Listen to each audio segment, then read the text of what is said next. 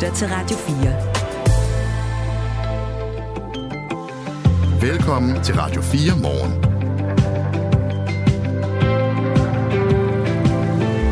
Fra i går blev det sværere at være ludoman i Danmark, for nu kan man nemlig ikke længere gå ned i en fysisk butik og gamble uden et såkaldt spilkort, altså et personligt spil-ID. Klokken øh, 7 minutter over 6, altså lige om et øjeblik, så taler vi med en tidligere ludoman, der tabte 2,5 millioner kroner gennem 17 år, og spørger om sådan et spilkort her kunne have hjulpet ham. Man skal kunne råbe op om arbejdsforholdene på sin arbejdsplads i det offentlige, uden at være bange for, at de får konsekvenser for ens arbejdsliv. Og sådan troede Anja Christensen, som er social- og sundhedshjælper på Langeland, egentlig også, at det var, da hun i en lokal avis fortalte om det, som hun opfatter som kritiske forhold på sin arbejdsplads i Langeland Kommune. Men i dag siger hun, at hun er blevet blacklistet af sin kommune, efter at have kritiseret sit arbejde eller sin arbejdsforhold. Og det sker samtidig med, at den aftale om offentligt ansattes ytringsfrihed er blevet parkeret i det uvisse af den nuværende regering. Om cirka et kvarters tid har vi øh, vores øh, vores gæst Anja Christensen med til en snak om, hvorfor hun mener, at man skal kunne råbe op om forholdene på sin offentlige arbejdsplads, uden altså også, at de får negative konsekvenser. Og det gør vi sådan cirka 20 minutter over 6. Og med det her til morgen skal vi også øh, flere gange tale om smart watches. Altså de her armbåndsure, som kan rigtig meget mere end et almindeligt ur, altså som, sådan i grove træk kan det samme som en øh, mobiltelefon. Fordi flere af de største skoler i landets kommuner overvejer at indføre smartwatches i deres mobilpolitik. Altså hvis de allerede har øh, puttet øh, smartwatchene ind i den politik. Det viser en rundspørg, vi har lavet her på Radio 4. Men hvorfor er de her smartwatches så forstyrrende, at det nu også, øh, der nu også kan være retningslinjer for dem? Hvis ikke øh, der allerede er det, det skal vi tale om flere gange i morgen, øh, her til morgen. Vi skal tale med en skolelærer, der oplevede, hvilke gener smartwatches kan give i skolen. Og det er første gang, øh, vi kan tage hul på den her historie. Det er cirka klokken kvart i syv. Du lytter til Radio 4 morgen, og din værter her til morgen, det er Mette Vibe Utzon og Michael Robach, og vi er jo sådan et program, hvor du kan blande dig, du kan være med, du kan kommentere, eller hvis du synes, der er en historie, vi skal kigge på, eller et interview, hvor vi mangler at stille spørgsmål, så kan du som sædvanligt skrive til os på 1424. Godmorgen. Godmorgen. Du lytter til Radio 4 morgen. Det er blevet sværere at være ludoman i Danmark, for fra 1. oktober, som altså var i går, så skal man have et såkaldt spilkort for at kunne spille på sport i fysiske butikker. Et spilkort det er et personligt spilidé, der skal fremvises, og som blandt andet øh, sikrer, at færre, eller skal sikre, at færre unge under 18 år ender som ludomaner.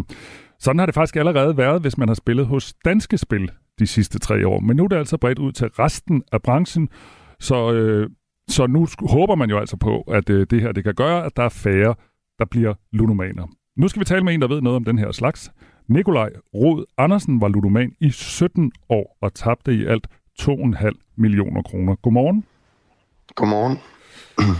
Havde det her, lad os lige bare gå direkte til bid, havde det her nye initiativ egentlig kunne have gjort noget for dig? Yes, nu skal jeg lige sige, at jeg er lidt halvsyg, så det er derfor, min stemme lyder lidt rusten. Åh, det er fint. Så jeg håber, I kan forstå, hvad jeg siger. Prøv at høre, vi er glade for, at du har stået op tidligt op, selvom du er lidt halvsyg. Vi kan sagtens forstå dig. Selvfølgelig. Ja, øh, men øh, ja, jeg synes, det her det er et super godt krav, og det kunne have hjulpet mig rigtig meget. Øh, for jeg startede med at spille allerede som 13-årig. Øhm, og øh, det havde jeg jo selvfølgelig ikke haft muligheden for, hvis der var øh, det her krav om et spilkort. Øh, så jeg synes, det, det er super godt øh, tiltag. Så det du tænker, det er, hvis du ligesom som 13-årig, dit 13-årige jeg var gået ned i en butik, så ville du have blevet afvist, og derfor så ville du så slet ikke overhovedet have gået i gang med det her spilleri? Ja, lige præcis. Øh, og det var jo så skidt for mig, og at jeg havde muligheden for at spille i så ung en alder, øh, og at jeg så voksede op med den her afhængighed, som, som jo så fulgte mig så langt op i mit voksenliv. Øh, så det vil, jo, øh, det vil jo kunne gøre, at der er rigtig mange, der ikke vil kunne starte i så, så tidlig en alder, og det, derfor synes jeg, det er super godt. Mm. Vi skal lige tale lidt mere om spilkort om et øjeblik, men, men det er bare lige også interessant nu her lige at høre, hvor gammel er du egentlig nu, og hvornår stoppede du, og hvad fik der ud af det? Øh, nu er jeg 32 år, og jeg, røg, eller jeg kom ud af det som 29-årig. Og det, der gjorde, at jeg kom ud af det, var en masse øh, forsøg. Selvfølgelig, jeg havde kæmpet rigtig meget for at komme ud af det. Øh, men så endelig lykkedes det mig. Det var sådan en form for point of no return, hvor jeg bare tænkte, enten så ja, jeg, jeg skal ikke leve det her liv mere. Øh, og, så, øh, og så var det en særlig dag, som ligesom gjorde, at, øh, at jeg kom ud af det. og nu er jeg virkelig øh, glad for at være kommet ud af det, og jeg har fået et super godt liv tilbage. Mm. Øhm, og, og, og ser tilbage på, på de år, øh, som, som spillet to fremmer. Øhm, som, øh, ja, det har jo kostet mig rigtig meget. Mm. Øh, og derfor synes jeg bare, det er så fedt, at, øh, at der kommer det her krav. Øh, så, så, så det er sværere i hvert fald for unge mennesker øh, at komme til at spille, ligesom jeg gjorde. Det her krav, det skal jo blandt andet gøre, netop som du siger, at det skal være sværere for unge mennesker og, øh, og øh, ende med at blive ludomaner. Hvad var det egentlig, der ja. greb dig? Du siger, du var 13, da du begyndte. Altså, hvor, hvor kom det lige pludselig fra, at du skulle spille øh, på, på sport? Jamen, jeg tror, det var det her med, at jeg selv var så interesseret i sport, og jeg var meget konkurrencemindet. Og så fik jeg det her dopaminkick, øh, når jeg spillede. Og det synes jeg bare var så spændende. Øhm, og, og så var det jo bare så nemt tilgængeligt. Altså, der var ingen, der sagde noget til, at jeg gik ned som 13-årig og spillede i en kiosk. Og det vidste jeg, at jeg kunne gøre alle steder. Øh, og der, på det tidspunkt, da jeg startede med at spille, der var heller ikke nogen aldersgrænse øh, for at spille i, i, i kioskerne, så vidt jeg husker. Øh, men øh, var det i 2012 eller sådan noget, der kom den her aldersbegrænsning på, at man skulle være 18 år for at spille. Mm. Øh, og øh, hvad hedder det? Øhm, ja, det var der jo bare ikke dengang. Øh, men jeg har så også hørt, når jeg er ude øh, på for eksempel folkeskoler, jeg tager ud og holder foredrag omkring det her øh, med min historie, øh, så hører jeg stadigvæk, at der er mange, der har kunne spille, selvom øh, de var under 18 år. Og det er jo meget bekymrende, hvis det ikke bliver håndhævet, de her, de her øh, krav, som, som der er omkring spil. Ja, fordi det her, den her nye ordning, den fungerer jo sådan set kun, hvis man også en gang imellem sikrer sig, eller så tager ud og kontrollerer kiosker eller andet, og sikre sig, at de rent faktisk også beder om det her spil i det. Kan du bekymre dig for, om, om, om det kommer til at ske? Ja, det er nemlig det, jeg bekymrer mig rigtig meget for.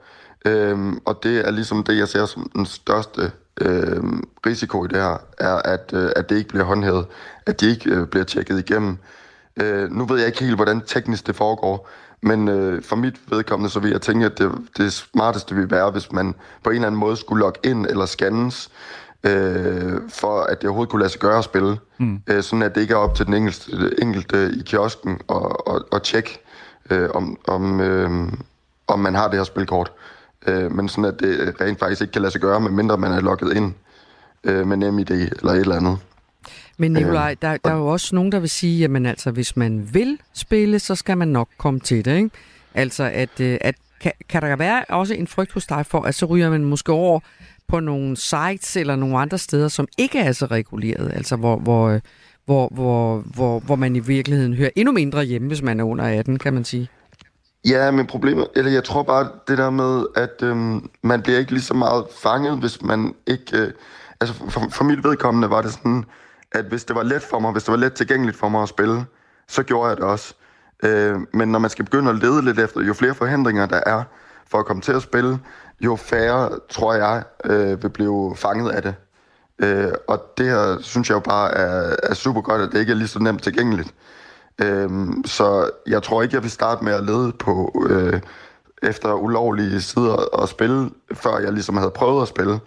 Øh, og jeg tror ikke, jeg havde, at jeg havde sådan kastet mig så meget ud i at spille, hvis det ikke havde været lige så nemt tilgængeligt. Øh, hvis det giver mening. Mm-hmm. Vi taler med Nikolaj Rod Andersen, som var øh, ludoman i 17 år. Vi taler om det her nye spilkort, der er blevet indført i går. Og formålet med spilkortet er blandt andet at sikre, at unge under 18 ikke kan spille, ligesom det også bekæmper hvidvask. Og matchfixing er i hvert fald planen.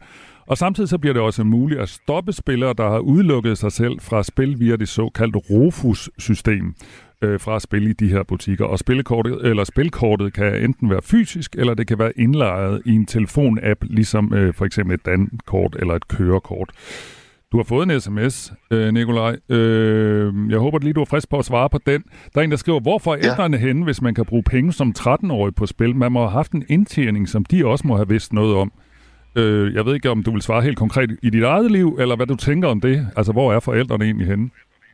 Ja, altså, for øh, det er jo snart, hvad er det, 19 år siden eller sådan noget, at jeg prøvede at spille for første gang. Mm. Så for det første var der ikke særlig meget oplysning omkring det her på det tidspunkt. Øh, og øh, i starten, der prøvede jeg jo bare at være nede i kiosken og spille for en 20'er eller et eller andet. Øh, og det var, det, det var meget almindeligt. Det var det også det var der rigtig mange omkring mig, der også gjorde. Mange af mine venner, der også lige var nede og smide en 20'er en gang imellem på, på, på, på sportsbetting, eller en, en kamp, man skulle se i fjernsynet. Øh, så derfor var det jo i starten bare lidt for sjov, og ingen vidste rigtigt, at det kunne blive skadeligt og så videre. Øh, men så, så skete der jo bare det, at jeg begyndte at spille for mere og mere, og jeg begyndte at lyve om det, så mine forældre øh, ikke vidste så meget om, at jeg spillede for de penge, jeg fik i lommepenge.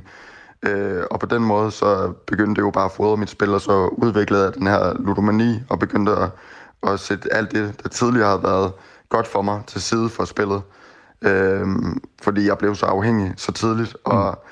og det er jo det, der er rigtig bekymrende, det er, hvis man øh, i den periode, hvor man skal udvikle sig som menneske, øh, bliver afhængig af en eller anden, en eller anden form for, for misbrug, og så at vokse op med det her misbrug, fordi så er det jo med til at, at definere en som menneske, og med til at afgøre, hvad for nogle, hvordan man handler på forskellige følelsesmæssige situationer. Og det var det, der, der, der skete for mig jo, øhm, fordi spillet havde været en mulighed for at flygte fra problemerne, øh, og, og, øhm, og, og takle det, når jeg havde det skidt, så var det ligesom en flugtvej. Mm. Øhm, og, og det er jo, øh, ja, det er jo derfor, det, jeg synes, det er så godt, det her, det her krav, øh, hvis det kan holde så mange øh, unge mennesker fra, fra at spille, som jeg håber, det gør. Sådan sagde Nikolaj Rod Andersen, som altså har været ludoman og var lidt syg, men alligevel stod op for at tale med os. Tak, tak skal du have, Nikolaj. Ja. Ja, selv tak. Det var en fornøjelse. Ja, god dag. Og så skal det også lige nævnes, at de her nye regler for spilkort ikke gælder lotterier her under lotto og skrabespil. Klokken den er 16 minutter over 6. Du lytter til Radio 4 morgen. Det er jo, vi er for længst i gang med efteråret, men det er stadigvæk lunt. Det kunne mm. man mærke, også da vi skulle cykle på arbejde her klokken 4 i morges, eller lidt i 4. Øh, det var ikke specielt koldt. Det var faktisk, det er stadigvæk lunt. Ja. Og det er også en, øh, en høj gennemsnitstemperatur for september måned, man nu kan gøre op, for nu er september jo ligesom forbi. Mm. 16,3 grader øh, var gennemsnitstemperaturen i september måned herhjemme i år. Og det er den varmeste september nogensinde. Det målt i hvert fald, det, det vil sige altså de sidste 149 år. Godmorgen, Andreas Nyholm. Godmorgen. Kunne du også godt mærke, det var lunt, at du skulle på arbejde? Ja, absolut. Det er bestemt ikke hverdagskost, at øh, man flere steder her til morgen er stået op til 16-17 grader. Det er højst usædvanligt, og jeg er faktisk i tvivl om, vi nogensinde har set det så varmt her i en, en oktobermorgen, men det er vi ikke lige for at kigge ind i nu, om det er tale om rekord. Ja, og du er jo, som de fleste vil vide, værvært og meteorolog på TV2. Øh, kan man, altså er det sådan nu, at man nærmest kan sige, at september efterhånden er blevet en fjerde sommermåned, eller er det egentlig et særtilfælde i år? Nej, det er faktisk øh, relativt præcist formuleret, for vi har set, at, at øh, september har løftet sig ret meget her de sidste 10-20 år, og, og gennemsnitligt så ser vi datoen for sidste sommerdag, altså hvornår vi sidste gang i, i september oplever 25 grader, jamen den har rykket sig 14 dage her på knap 30 år. Så det kan man faktisk godt sige, at, at september langt den ad vejen er blevet en, en sommermåned, fordi vi ligesom ser, at sommervarmen, altså den dag, hvor vi sidst oplever sommervarmen, den har rykket sig 14 dage, så reelt set, så kan vi se med målinger, at, at der er faktisk meget mere sommer i september, end der var tidligere. Og nu er Danmark jo ikke det eneste sted, der har oplevet de her øh, højere temperaturer. Nu kan man sige, at i Sydeuropa er det meget almindeligt, at september er faktisk en ret behagelig måned i både Grækenland og Italien og Spanien. Men hvad er det, I kan observere, som har gjort, at stort set hele Europa har oplevet det her øh, ekstraordinært varme vejr? Ja, man kan sige, at hele sommeren har faktisk været ret ekstraordinær i, i store dele af verden, men også store dele af Europa. Det er faktisk sådan, at øh, mens vi havde ustadigt vejr i juli og august, øh, så havde man faktisk varmere vejr end normalt, bare fra omkring sådan noget Berlin og sydover. Så man skulle ikke ret langt syd for Danmark, før man faktisk havde varmere end normalt sommer. Og den sommervarme, som, som har præget store dele af Mellem- og Sydeuropa, både i juli og august, den er faktisk fortsat ind i september. Vi har haft i perioder en, en usædvanlig fastlåst strømning. Man hørte sikkert om den her omega-blokering, der også var med til at give Grækenland de her øh, vilde oversvømmelser. Den, den fastlåste altså også systemerne i, i lang tid og gav usædvanlig øh, varmt vejr i, i Mellem-Europa og øh, har også givet rekorder. Der er simpelthen så mange rekorder, der er faldet her i september måned, altså for, for månedsmiddel. Det har været noget varmere i sådan lande som, som Tyskland, Schweiz, Østrig og især Polen. Der har man slået rekorderne med væsentligt mere, end hvad vi gjorde i Danmark. Det er lidt en tilfældighed, at vi lige har set det her meget, meget øh, langvarige var i pust med den her omega-blokering i, i september, men selvfølgelig baggrundsklimaet er, er blevet markant varmere, og så kommer det oven på en sommer, som altså i store dele af Europa også har været rigtig varm. Vi taler med Andreas Nyholm, der er værvært og meteorolog på TV2, og vi taler blandt andet om, at det er den varmeste september nogensinde målt, men september slog også hele sommeren i det, der hedder middeltemperaturen, og middeltemperaturen for de tre sommermåneder til sammen endte på 16,1 grader, altså 0,2 grader mindre end september. Både juli og august var koldere end september. Og varmerekorden øh, overgår akkurat den tidligere varmerekord, der indtil øh, i år har været delt mellem øh, 99, 2006 og 2016, og det er altså varmerekorden for september. Andreas Nyholm, vi hører hele tiden om, at nu slår vejret rekorder, og I er rigtig gode til at skrive om det på tv2.dk. Findes der overhovedet normalt vejr længere? Nej, man kan sige, at det, der var normalt en gang, er ikke normalt øh, længere. Altså det klima, vi har set øh, de sidste 30-40 år, er meget forandret i forhold til øh, tidligere tider. Så den klima normalt, vi kom fra, hvor mange måske var børn eller bedsteforældre var børn, jamen i 1960-90, bare siden den normal, som jo ikke ligger så langt tilbage, jamen der har vi set, at, at temperaturen i Danmark er steget cirka halvanden til to grader, afhængig af hvilke måneder vi ser på, og, og der er ja, altså kom markant flere sommerdage, og der er kommet mindre sne, så, så normalt øh, er ikke eksisterende længere, hvis man sammenligner tilbage, men vi forsøger selvfølgelig også at relatere det til sådan, det folk kan huske sådan de sidste 10 år, 10-15 mm. år, for man kan ikke rigtig huske længere tilbage, men, men det normale forandrer sig hele tiden under de øh, kraftige klimaforandringer, vi ser lige nu, jamen, så ser vi simpelthen hele tiden, at, at det nye normale, det rykker sig, og det er hele tiden øh, mod, mod varmere tider og vådere tider. Det var Andreas Nyholm, der er værvært på Meteorolog på, øh, og værvært af Meteorolog på TV2. Tak skal du have, Andreas. Selv tak. God dag. I lige måde. Det her er Radio 4 morgen. Og nu skal vi til en af vores øh, gennemgående historier denne morgen. Man skal kunne fortælle åbent om problemer, når man arbejder i den offentlige sektor, uden at det betyder, at man får problemer med sin arbejdsgiver efterfølgende. Det er hovedformålet med en aftale, som skulle styrke de offentligt ansattes ytringsfrihed, men som nu er blevet skudt til hjørne af den nuværende regering. Lige nu er det sådan, at regeringen faktisk ikke kan sige, om aftalen er helt skrottet eller ej. Og det sker på et tidspunkt, hvor ytringsfriheden ellers er så presset, at hvis der ikke bliver gjort noget, så risikerer vi, at det går ud over demokratiet. Det siger Roger Buk, som er centerleder ved Danmarks Medie- og Journalisterskole, som vi talte med i fredags. Aftalen var jo egentlig udløst af, at vi desværre i vores samfund ser en tendens til, at man nogle steder prøver at øh, lukke offentlige øh, ansatte ned. Altså hvor man fra kommunikationsafdelinger og fra politikere signalerer til medarbejderne i kommunen eller regionen, at øh, man skal holde lidt igen øh, med det der med at tale med medierne. Medierne er jo sådan lidt nogle farlige typer, der kan, der kan fordreje virkeligheden. Øh, og, og, og hele den der kultur, som desværre er nogle steder, Ja, og en af dem, som føler, at hun har oplevet konsekvensen af udtalelser, det er Anja Christensen, som for få dage siden stod frem i Fyns Amtsavis for at fortælle om forholdene i hjemmeplejen på Langeland, hvor hun er social- og sundhedshjælper. Hun har så efterfølgende oplevet, efter det her interview, hun gav til avisen, at de vagter, som hun byder ind med gennem et vikarbyrå, nu bliver annulleret. Og hun mener simpelthen, at hun er blevet blacklistet efter sine udtalelser til avisen. Og nu kan vi sige godmorgen til dig, Anja Christensen. Godmorgen. Godmorgen, social- og sundhedshjælper på Langeland i Langeland Kommune. Øh, hvad er det, der er sket, oplever du, efter at du øh, gav et interview til avisen? Jamen altså, øh, jeg plejer at tage vagter for, for vikarbureau nu, eftersom at jeg er blevet, øh, har valgt at være fritstillet fra mit arbejde. Ja. Og øh, det er sådan, at der tilbydes nogle vagter, som man tidligere har taget, eller som er tæt på ens bopæl, så popper de op på en lidt anderledes måde, end de normalt vil gøre. Og det vil sige, at når jeg trykker ja tak, så har jeg accepteret vagten, og så har jeg i princippet fået den. Mm-hmm. Og det skete for mig den fredag morgen, hvor jeg valgte at øh, tage nogle vagter, det er, hvor jeg tidligere har kørt. Men jeg blev hurtigt annulleret igen. Okay, så, Så, det du tænker si- jeg sådan, så, Så- så tænker jeg, det var lidt underligt, så prøver jeg igen. så det er ikke noget, du har oplevet før er sket? Aldrig. Nej, Aldrig. nej. Så prøvede du igen. Hvad skete der så? Jamen, øh, så ringer vikarbureauet til mig og fortæller, at, øh, at jeg ikke længere kan tage vagter derinde, og de kunne ikke fortælle, hvorfor. Det kunne hun ikke gå, gå i dialog om, hende lederen, der nu er derinde. Mm-hmm. Og- Så går der vel en, går et par minutter, så ringer jeg tilbage til vikarbureauet, fordi at jeg vil jo lige sikre mig, at det ikke er min faglighed.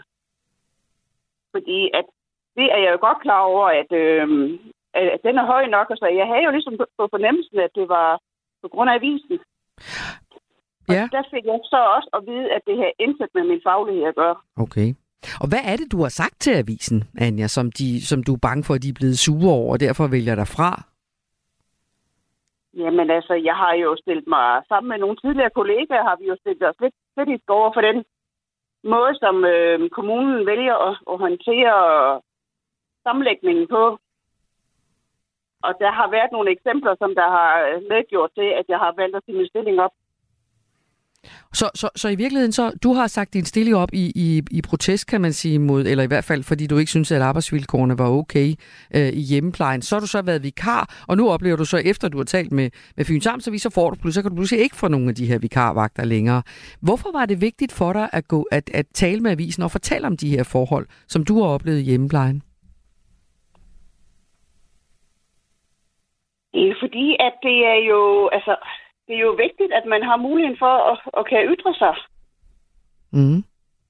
Og jeg har jo mange tidligere kolleger, som der virkelig lider under det. Og hvad er det, hvad er det I, I føler, I lider under?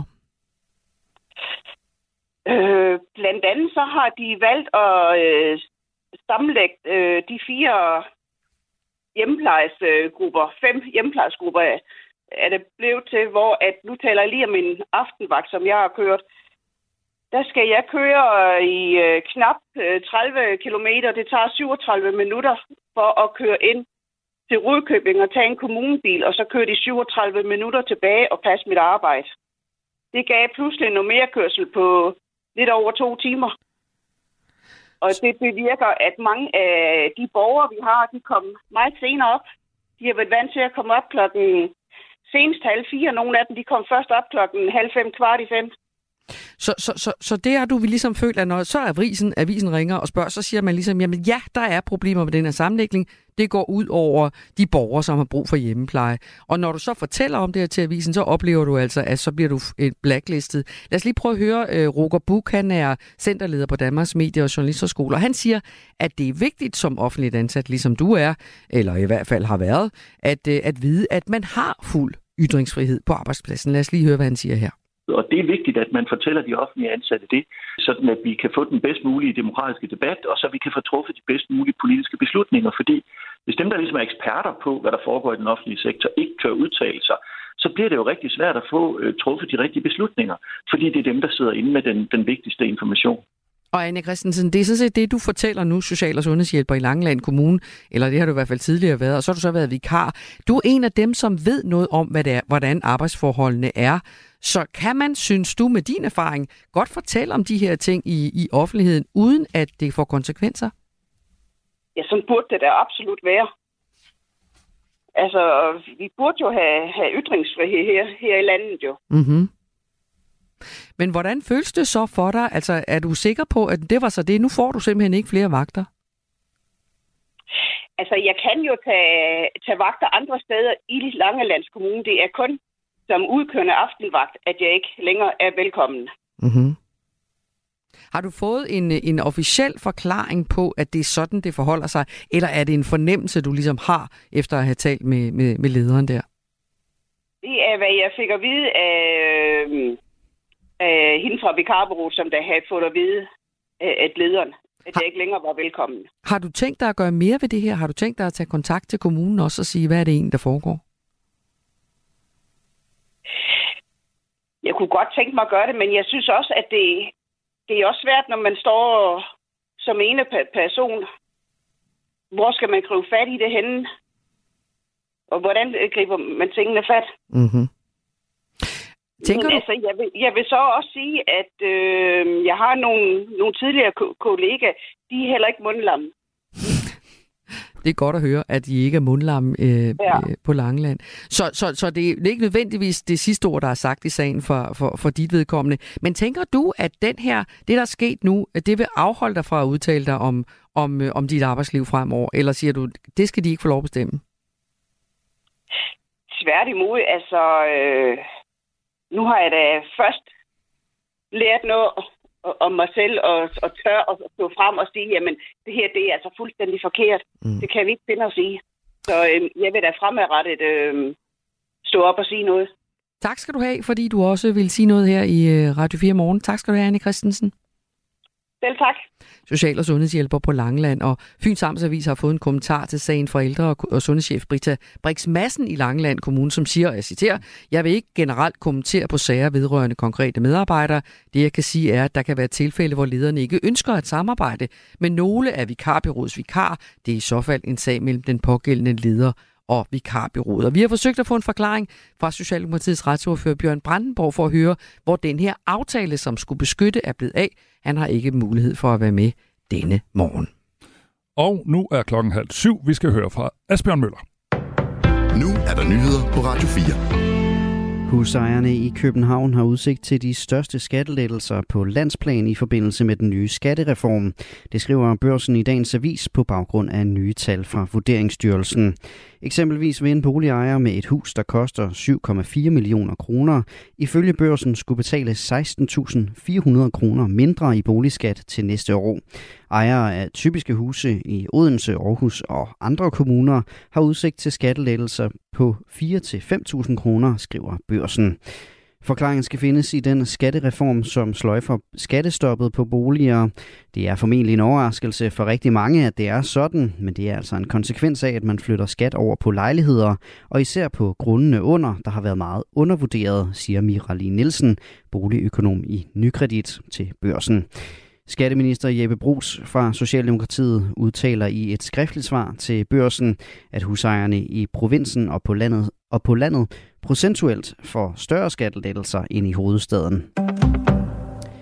På flere af de største skoler rundt omkring i landets kommuner overvejer man at inkorporere smartwatches i mobilpolitikken, hvis den ikke allerede er en del af den. Det viser en rundspørg, vi har lavet her på Radio 4, hvor vi har henvendt os til en af de største skoler i samtlige af landets kommuner. Ud af de 66, der har svaret os, har 53 en mobilpolitik.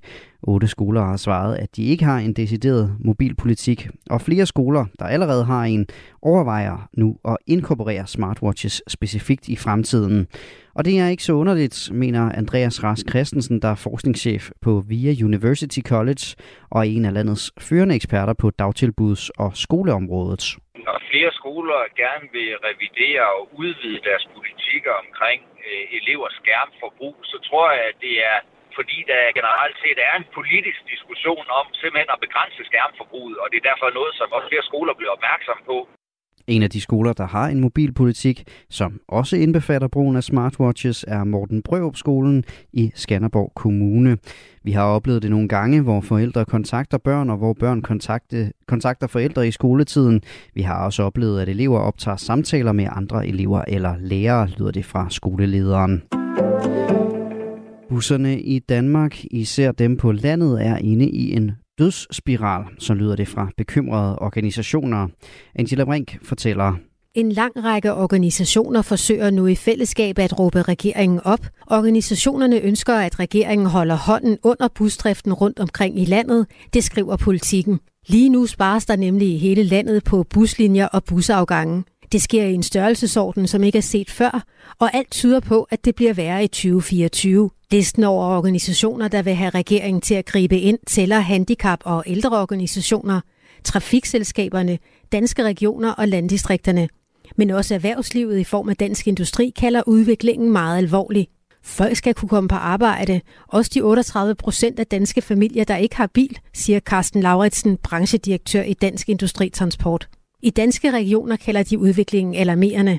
Vi står ved en skillelinje i forhold til, om vi vil den kollektive trafik eller ej. Hvis ikke vi vil den, så skal vi bare lade den nuværende politik fortsætte. Så afvikler den sig selv, i hvert fald ude på landet, siger Anders G. Christensen, formand for udvalget for regional udvikling og EU i danske regioner. Transportminister Thomas Danielsen erkender i et skriftligt svar, at der mange steder nu nedlægges busruter, men han afviser samtidig at give akut støtte til busdriften i Danmark. I dag først skyde og mange steder lidt regn, men ud på dagen mest tørt vejr, dog stadig mulighed for regn. Temperaturer mellem 17 og 20 grader. Det her er Radio 4 morgen. Husk, at du kan sende os en sms på 1424. Flere af de største skoler i landets kommuner overvejer at indføre smartwatches i deres mobilpolitik, hvis ikke det allerede er en del af politikken. Det viser en rundspørg, vi har lavet her på Radio 4. Men hvorfor er de her smartwatches så forstyrrende, at der nu skal retningslinjer for det? Hvis ikke der allerede er det, er det, det skal vi tale med en skolelærer om, der har oplevet, hvilke gener smartwatches kan skabe i skolen. Du lytter til Radio 4 morgen. Klokken er 6.34. Din værter her til morgen er Mette Vibe og Michael Robach. Du lytter til Radio 4 morgen. Rundt omkring i øh, danske farvande, der står det skidt til. Fiskene gisper simpelthen efter vejret dem, der overhovedet er tilbage i live. Det værste ildsvind i 20 år sker lige nu, og det kvæler simpelthen alt liv i havet. Det er konklusionen på en historisk ildsvindsrapport, som udkom i fredags. Og det her nye ildvarslende øh, melding er, at stor del af Kattegat nu også er ramt af ildsvind. Godmorgen, Svend Erik Andersen. Vi skal lige sikre os, at vi har Svend Erik Andersen, som er formand i Danmarks Fiskeriforening med. Godmorgen. Godmorgen, der var du. Velkommen til. Tak for det. Det her ildsvind, som vi jo har hørt om øh, weekenden over, og man har også kunnet se billeder, hvis man er på de øh, sociale medier eller på de gammeldags medier, havde jeg sagt, at, altså fra Berlingske, at de her enorme områder, som simpelthen er fuldstændig uddøde. Hvordan ser I i Danmarks Fiskeriforening på, at vi i år oplever det værste ildsvind i det danske farvand i 20 år? Jamen det er jo skræmmende at se, at, at øh, det ikke er en bedring i den situation, der har været forsøgt bedret nu igen 40 år, tror jeg. Øh, de seneste 20 år har vi oplevet, at bestandene af fisk kystnært, de øh, enten forsvinder eller dør ud. Så, så det er øh, alvorligt, øh, også for de danske fiskere, og især for de danske kystfiskere. Og når du siger 40 år, så er det jo fordi, der øh, for dem, der kan huske det, ellers lad os lige fortælle historien. Altså, der var jo faktisk tilbage i 80'erne en, øh, en øh, kæmpestor øh, landsdækkende øh, historie, som, som, øh, som vagte virkelig uro i forbindelse med, at, øh, at, øh, at der var en masse hummer, som pludselig var døde af det her ildsvind. Kan du ikke prøve at genopleve den historie? Hvad var det, der skete i 80'erne? Jamen, der oplever, vi, der oplever fiskerne også i, i det sydlige Kattegat, at, at øh, homerne de simpelthen øh, døde øh, på bunden. Så dem, man fiskede, dem var nødt til at sortere, fordi der var nogen, der var døde på, øh, inden fangsten. så, så det var jo det var jo syn for sagen i hvert fald for, for de fiskere, der dengang fiskede i området. Og det, og det altså... fik jo også politikere til at reagere. Ja, og det som du siger, det er så 40 år, eller omkring, omkring 40 år siden nu. Lad os lige prøve at høre et klip fra den gang. Det er fra 86, hvor Kattegat altså også blev ramt af ildsvind fra DR1 TV-avisen, hvor man blandt andet talte med en fisker. Fiskerne i Gille Lejehavn er vrede. Torsk, isinger og rødspætter er stort set forsvundet fra fangstområderne, og det indbringende hummerfiskeri, der startede i juli, er pludselig gået i stå. Her er årsagen. Store fangster af døde hummer de sidste par dage. Jamen, skal jeg sørge for at få begrænset det der udledning af kvælstof? På en eller anden måde. Ja, hvis man ikke ved, hvem der udleder det. Ja, men det ved man jo også. Nå. Det kan jo kun komme fra landbrug. Ja, sådan siger fiskeren her. Han er ikke i tvivl om, hvor, hvor, øh, hvor det her problem stammer fra. Der er gået 40 år, Svend Erik Andersen, formand i Danmarks Fiskeriforening. Hvad, hvad er der sket, eller måske snart hvad er der ikke sket i forhold til landbrugets kvælstofudledninger igennem de 40 år? Altså jeg tror nok, at landmændene de synes, der er sket en del, men det er åbenbart ikke nok.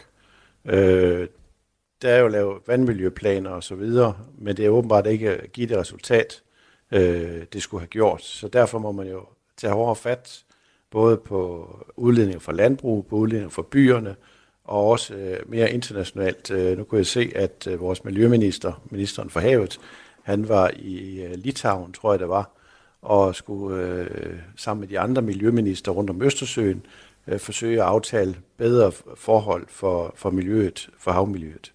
Så øh, det er jo det, der skal til. Det er, det er et sejt træk, men øh, der skal ske noget, og det, vi kan ikke øh, stiltigende se til, at det bliver ved med at gå den forkerte vej. Nu kan man sige sejt træk. Hvis ikke 40 år er et sejt træk, så ved Søren snart ikke, hvad der er kvalificeret til at være det. Vel? Altså, hvis man siger, at 70 procent af den kvælstofudledning, som er skyld i, at der opstår ildsvind, kommer fra landbruget, så er det her lange seje træk vel ikke nyttet noget som helst. Hvad mener I, at landbruget skal gøre for at reducere den her forurening? Vi mener, at, at landbrug de skal reducere. Øh, hvordan de skal gøre det, det, det er vi ikke øh, de rigtige at spørge om det. Øh, vi ser på resultaterne øh, på målinger og på resultaterne på fiskebestandens udbredelse. Men hvordan landbrug de kommer i mål med det, det, det må landbruget selv og regeringen jo stille nogle mål op for. Mm-hmm. Nu har vi talt med øh, professor på Aarhus Universitet, Stig Markager, som er forsker. Han laver rapporter om det danske havmiljø, og spurgt ham, hvad han mener er årsagen til, at vores farvande lider af voldsomt ildsvind. Pilen peger fuldstændig entydigt på landbruget og på Venstre som har sørget for, at der ikke øh, sker noget øh, politisk øh, på det her i 25 år. Det er helt øh, dokumenterbart på alle mulige måder. Det er jo især fra 2008 og, og fremad, hvor man øh, tillader øh, at opdyrke alle de jorder, der var lagt brak frem til 2008. Det giver voldsomt meget mere kvælstof ud i fjorden. Og så indfører man det, der hedder Landbrugsparken i 2016, hvor landmændene får lov til at gøde mere, og hvor man også fjerner de øh, randzoner langs med åerne, som skulle opfange noget af kvælstoffet, inden det ender ude i, i åen og senere ude i fjorden. Så det her det er sådan en helt bevidst politik, hvor man har handlet imod de videnskabelige øh, anbefalinger. Svend Erik Andersen, når man lytter til Stig Markager, som har beskæftiget sig med havmiljø i 25 år, så er der altså en klar forklaring på, hvorfor det er blevet værre, end dengang vi sidst talte om hummerne med den her lidt gammeldags øh, måde at tale dansk på. Ikke? Altså, hvorfor er du ikke mere tosset på landbruget? Hvorfor, hvorfor er du ikke mere vred og siger, nu må I simpelthen gøre noget? Vi ved jo, vi kender jo forklaringen ifølge Stig Markager. Ja, han, han satte et politisk parti på. Præcis. Øh, men det, vi siger, det er, at landbruget skal selvfølgelig reducere, ligesom man også skal reducere alle andre steder. Og så har vi altså et Østersøområde, øh, som jeg tror også har en stor skyld i det her.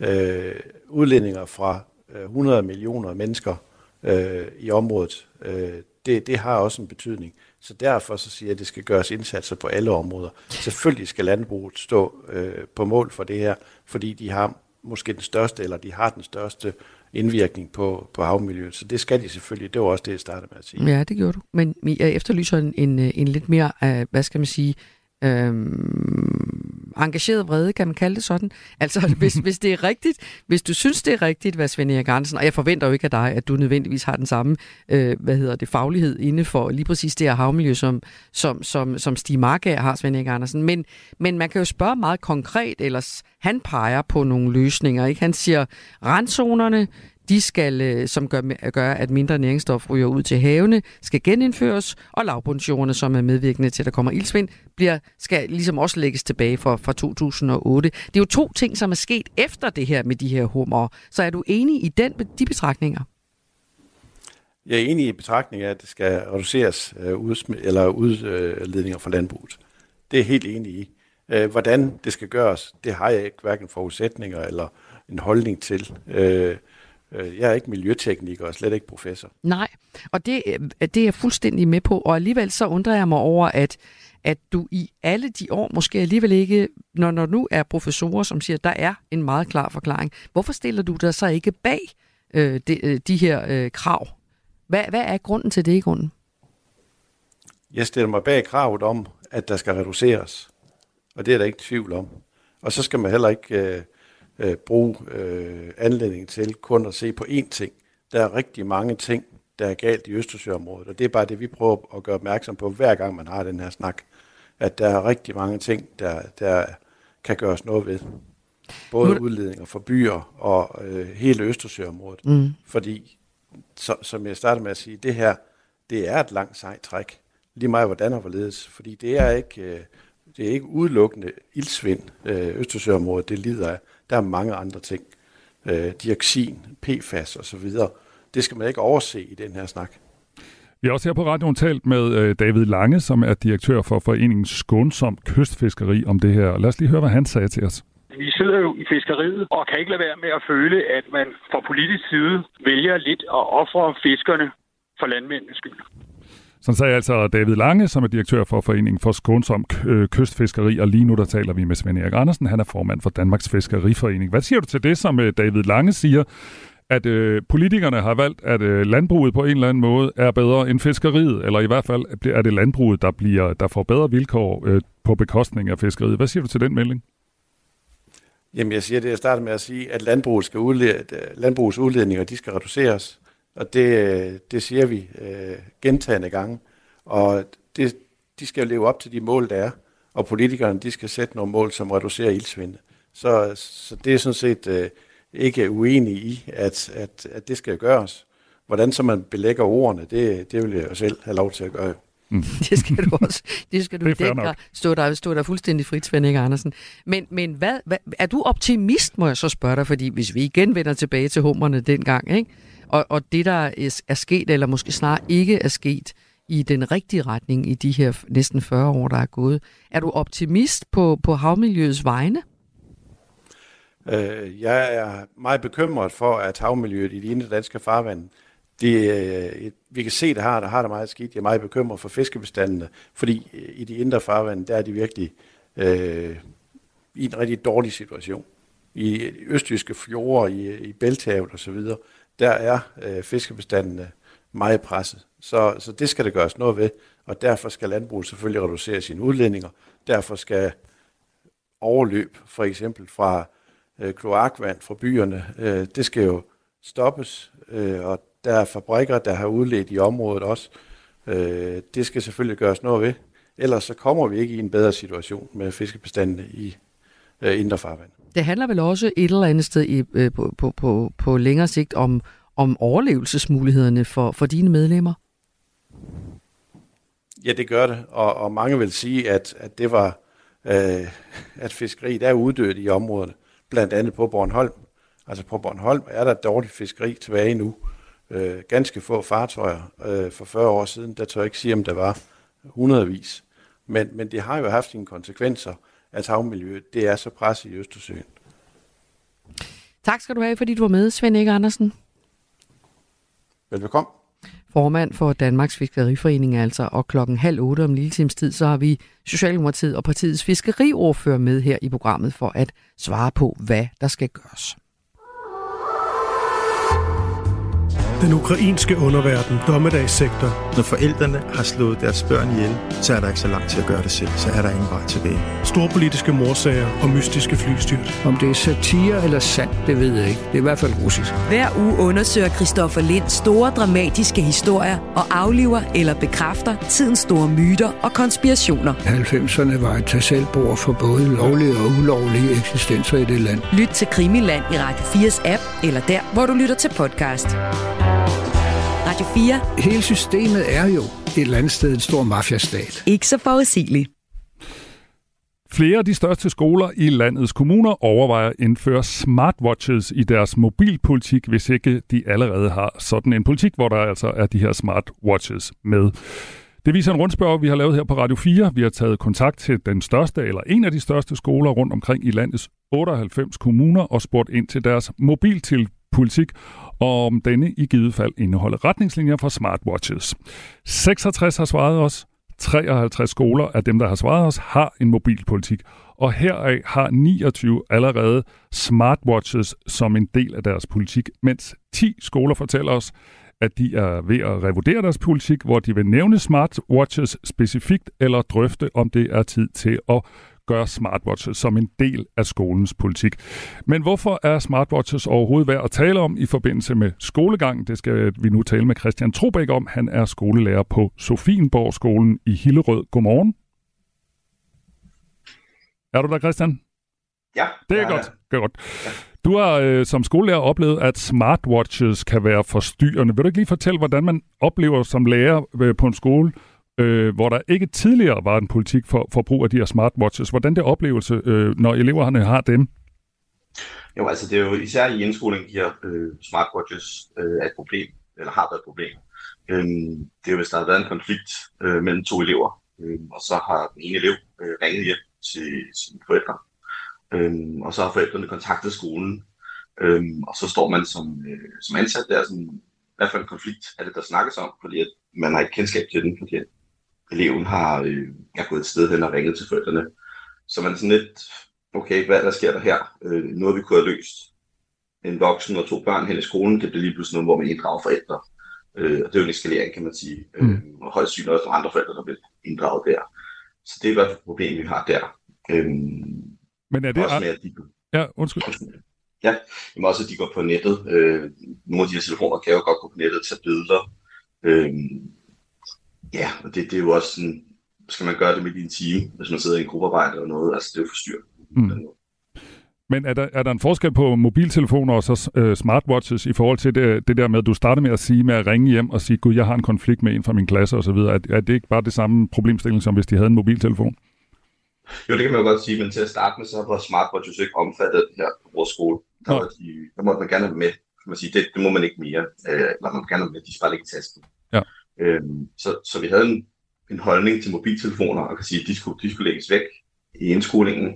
I udskolingen, der lå så ved et skab, øhm, men i indskolingen, der ligger de bare i tasten. Det var fint nok, når skal slukket. Øh, men smartwatches var ikke omfattet der i starten, så det var ligesom et nyt, nyt område, kan man sige, for os, øh, øh hvad betyder de her. Øh, og jeg ved, der er også en, en skolemode på nogle af de her smartwatches. Men selv når de har den aktiveret, så er der stadig sådan noget, der hedder nødopkald, hvor man kan have tre opkald, og det kan være, det kan være mor og far, måske farmor eller et eller andet. Mm. Øhm, og så har vi jo ligesom samme problematik som før. Nu har du jo selv far også til tre børn på henholdsvis 14, 12 øh, og 6 år. Øh, og så mm. nævner du det der med, at børnene nogle gange, hvis der kan være en konflikt eller andet, ringer hjem øh, for at få trøstende ord, eller måske få hjælp til den her konflikt. Mm. Kan du ikke godt forstå det egentlig? Jeg kan sagtens forstå det, øh, men jeg har også stor tiltro til de voksne, der arbejder øh, på skolen, at de kan, de kan hjælpe børnene. Øh, og hvis det er meget seriøst, så er jeg sikker på, at, for, øh, undskyld, at øh, de ansatte nok skal kontakte mig, hvis det, hvis det kræver det. Mm. Men hvis det er en uoverensstemmelse mellem to børn, øh, det kan jo være mange forskellige, mange forskellige ting, der kan udløse det, så, så tænker jeg, at man skal give de ansatte lov til at, at hjælpe børnene med at løse konflikterne. Det er jo også en del af læringen, at, at kunne stå på egen ben, når man vil, at, at, at, at manøvrere i, i et socialt øh, miljø. Her på Radio 4, der har vi som sagt kontaktet de største skoler i samtlige af landets 98 kommuner, og i de fleste kommuner har det været den største skole, og i andre kommuner har skolen været på top 3 over de største, da skolernes elevtal ofte sådan stort set er lige store. Og nu kommer der lidt tal, så man skal holde ørerne stive. Vi har fået svar fra 66 kommuner. Deraf har 53 skoler en mobilpolitik, mens 5 har en på vej. Og 8 ud af de her skoler, vi har fået svar fra, har ikke en mobilpolitik. Øh, 29 har allerede de her smartwatches som en del af deres politik, mens 10 skoler fortæller, at de er ved at tage deres politik op til revurdering, hvor, øh, revurdering, hvor de vil nævne smartwatches specifikt, eller drøfte, om det er tid til at inkorporere de her øh, uger i deres regelsæt. Og lige nu der taler vi med Christian Trobæk, som er skolelærer på Sofienborg-skolen øh, i Hillerød, og så i øvrigt også øh, selv er far til tre børn. På den skole, Christian, hvor du arbejder, har I så nu en øh, politik, politik, der specifikt forholder sig til, til de her smartwatches. Hvor, hvorfor var det nødvendigt? Jamen altså, vi, de problemstillinger, som jeg inde på tidligere, altså det der med, at det var forstyrrende element i, i timerne. Øh, vi både have nogle eksempler over i, i idræt, de kan også tage bøder nogle af de her øh, mobil, eller smartwatches her, så der var også nogen, der tog billeder der på det bedste tidspunkt, som må lige være løst der. Øh, så vores skolebestyrelse og ledelse tog en rimelig beslutning om, at, at det her, det skulle ikke være en del af skoledagen. Øh, det var på lige fod med mobiltelefoner. Så hvis man har smartwatch med, øh, så tog man den af, og så lavede man den med i tasken, ligesom man gjorde med sin mobiltelefon. Så vi, vi, vi, det, altså, det er jo mange år siden, kan man sige, vi, vi indførte den politik, kan man sige. Så vi har egentlig vi har det egentlig sådan okay med det. Altså, selvfølgelig er der nogle gange, der lidt glemmer, at man har det her smartphone på, og så skal man lige minde om det. Men som udgangspunkt, så, så, så virker det ved, at vi, vi har lavet et, et forbud, kan man jo sige, øh, med at have det på i hvert fald. Mm. Et smartwatch øh, er sådan en slags armbåndsur, der stort set øh, kan det samme eller mere øh, end en øh, mobiltelefon, men det sidder altså på armen, og derfor kan det i hvert fald i nogen sammenhæng øh, være lige så forstyrrende som en mobiltelefon, eller måske nærmere opmærksomhedskrævende som en mobiltelefon. Øh, Christian Trobæk, øh, skolelærer på Sofienborgskolen i Hillerød. Hvad var reaktionerne så øh, fra forældrene, da I lavede det her øh, regler for smartwatches? Fordi vi har af mange omgange her på Radio 4 Morgen talt om alt det her med øh, elektroniske devices i folkeskolen, og det er jo virkelig noget, der deler vandene. Og senere på morgen skal vi jo tale med en far, der øh, er på vej til at købe sådan en smartwatch i fødselsdagsgave til sit 9-årige barn. Hvad, hvad, hvad, hvordan reagerede forældrene på, at I lavede de her regler? Altså, det var lidt blandet jo, men altså, vi, vi, det var jo noget, der blev besluttet op fra, kan sige, så, så vi ansatte, vi havde ikke rigtig så meget at sige, vi skulle bare implementere det, kan man sige, men vi snakkede om det på et forældremøde, øh, hvor det blev bare at gav os udtryk for de udfordringer, vi havde med, med de her smartwatches. Øh, i det forbindelse med, de skulle sige, skolebestyrelsen og, og ledelsen har sagt, nu fordi de skal ligge i tasken, så forklarer vi jo som ansat, hvorfor det er en god idé, at de ligger der. Og jeg har da dyb forståelse for, at man som, med, øh, som forældre, at man vil øh, kunne ringe til sit barn, når de er fri fra skole. Mm. Øhm, det, nogle gange så vil sige, altså, jeg sige, det vi oplever ofte med mobiltelefoner og, og det og smartwatch, det var faktisk, at det var forældrene, der ringede ja. i timen. Øhm, så det er jo også en, at det er god mening, fordi sådan, husk lige øh, et eller andet senere på dagen, øh, så de glemte børnene, men det var bare midt i en time. Øh, så det var også forstyrrende med, må jeg sige der. Men, men, men forældrene, de reagerede øh, ja, altså, jeg tror, de accepterede det i hvert fald. Øh, men vi havde jo også mobil, mobilpolitik i forvejen, kan man jo sige. Så det var bare en, en videreudvikling af den, kan man sige. Mm.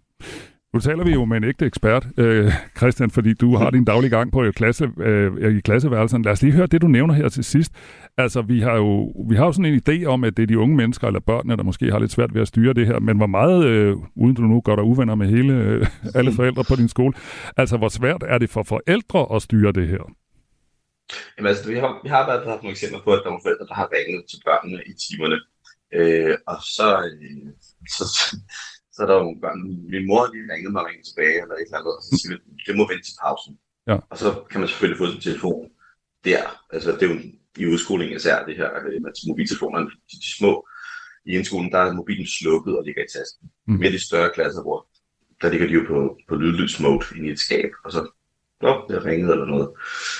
Øhm, så det var der, vi, de kan få lov til at låne dem i frikvarteret, og så lægger vi tilbage i skabet bagefter. Og så, mm.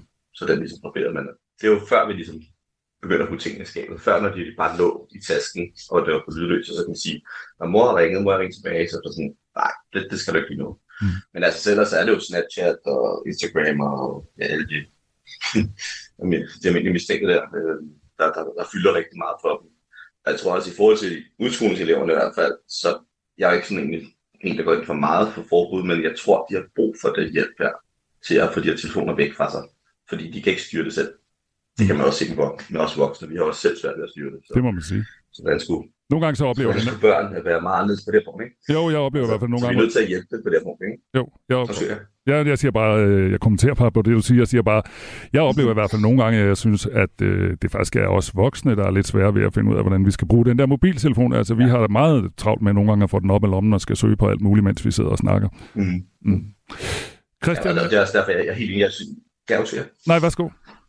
Ja, jeg, jeg, jeg siger bare, jeg siger, det er jo rigtig vigtigt, at vi hjælper børn med det her.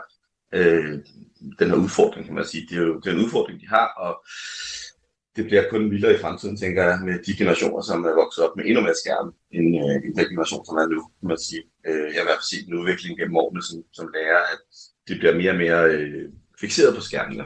Mm. Øh, så derfor sørger vi også for, at der er noget, vi kalder det analog undervisning, og det er jo bare simpelthen papir og blyant, når man vil. Øh, det findes stadig. Man skal lægge sidste. Det findes stadig. Ja. Der er ikke så mange bøger tilbage, ved at sige, på bibliotekerne, men uh, der er nogen. Tak fordi du var med her, Christian. Ja, tak for det. Altså Christian Trobæk, som er skolelærer på Sofienborgskolen i Hillerød, og vi fortsætter snakken om smartwatches i løbet af morgen klokken, øh, som jeg lige nævnte, så klokken kvart over syv, så taler vi med en far, der faktisk er lige ved at købe sådan et smartwatch til sin søn på 8, han bliver snart 9. Jeg tror, det er en fødselsdagsgave. Og vi taler jo også om de her smartwatches med det, fordi at den teknologiske udvikling jo hele tiden flytter sig.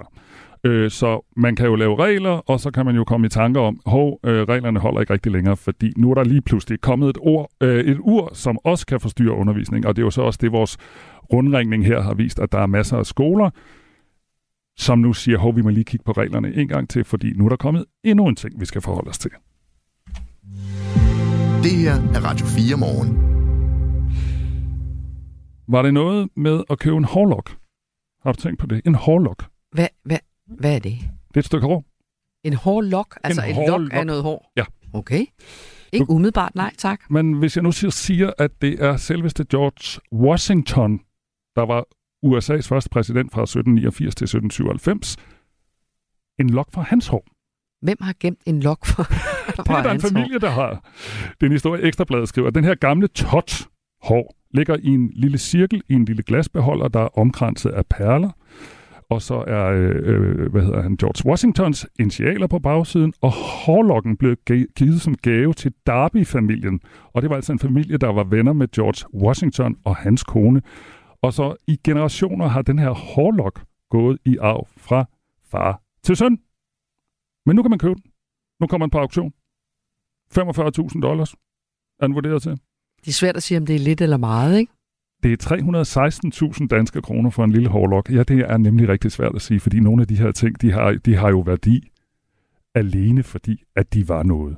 Og så får du altså også en brevudveksling med fra 1873 mellem Darby-familien og øh, den her og en samler, der diskuterer hårlokken. Fristet ikke umiddelbart. Jeg tror, jeg fastholder mit ellers mange tak for tilbuddet. Okay. Nå, den stiller sig bare, øh, vi skriver Ekstrabladet også, oven i en masse ting, som øh, kendte mennesker, øh, gamle ting og sager er blevet solgt på det seneste. Der er for nylig blevet solgt en ja- Michael Jackson-hat for over en halv million kroner. En øh, prinsesse Diana sweater, den koster lige en million kroner. Og i august, der kunne man også øh, købe Elvis Presleys revolver. Den blev solgt for cirka en halv million kroner. Er noget af, du har lyst til, Michael? Ikke rigtigt. Nej, nej vi springer over. Vi springer over. Og vi skal nemlig også gøre plads til, at der er nyheder, fordi Asbjørn Møller er klar. Klokken den er syv. Du har lyttet til en podcast fra Radio 4. Find flere episoder i vores app, eller der, hvor du lytter til podcast. Radio 4. Ikke så forudsigeligt.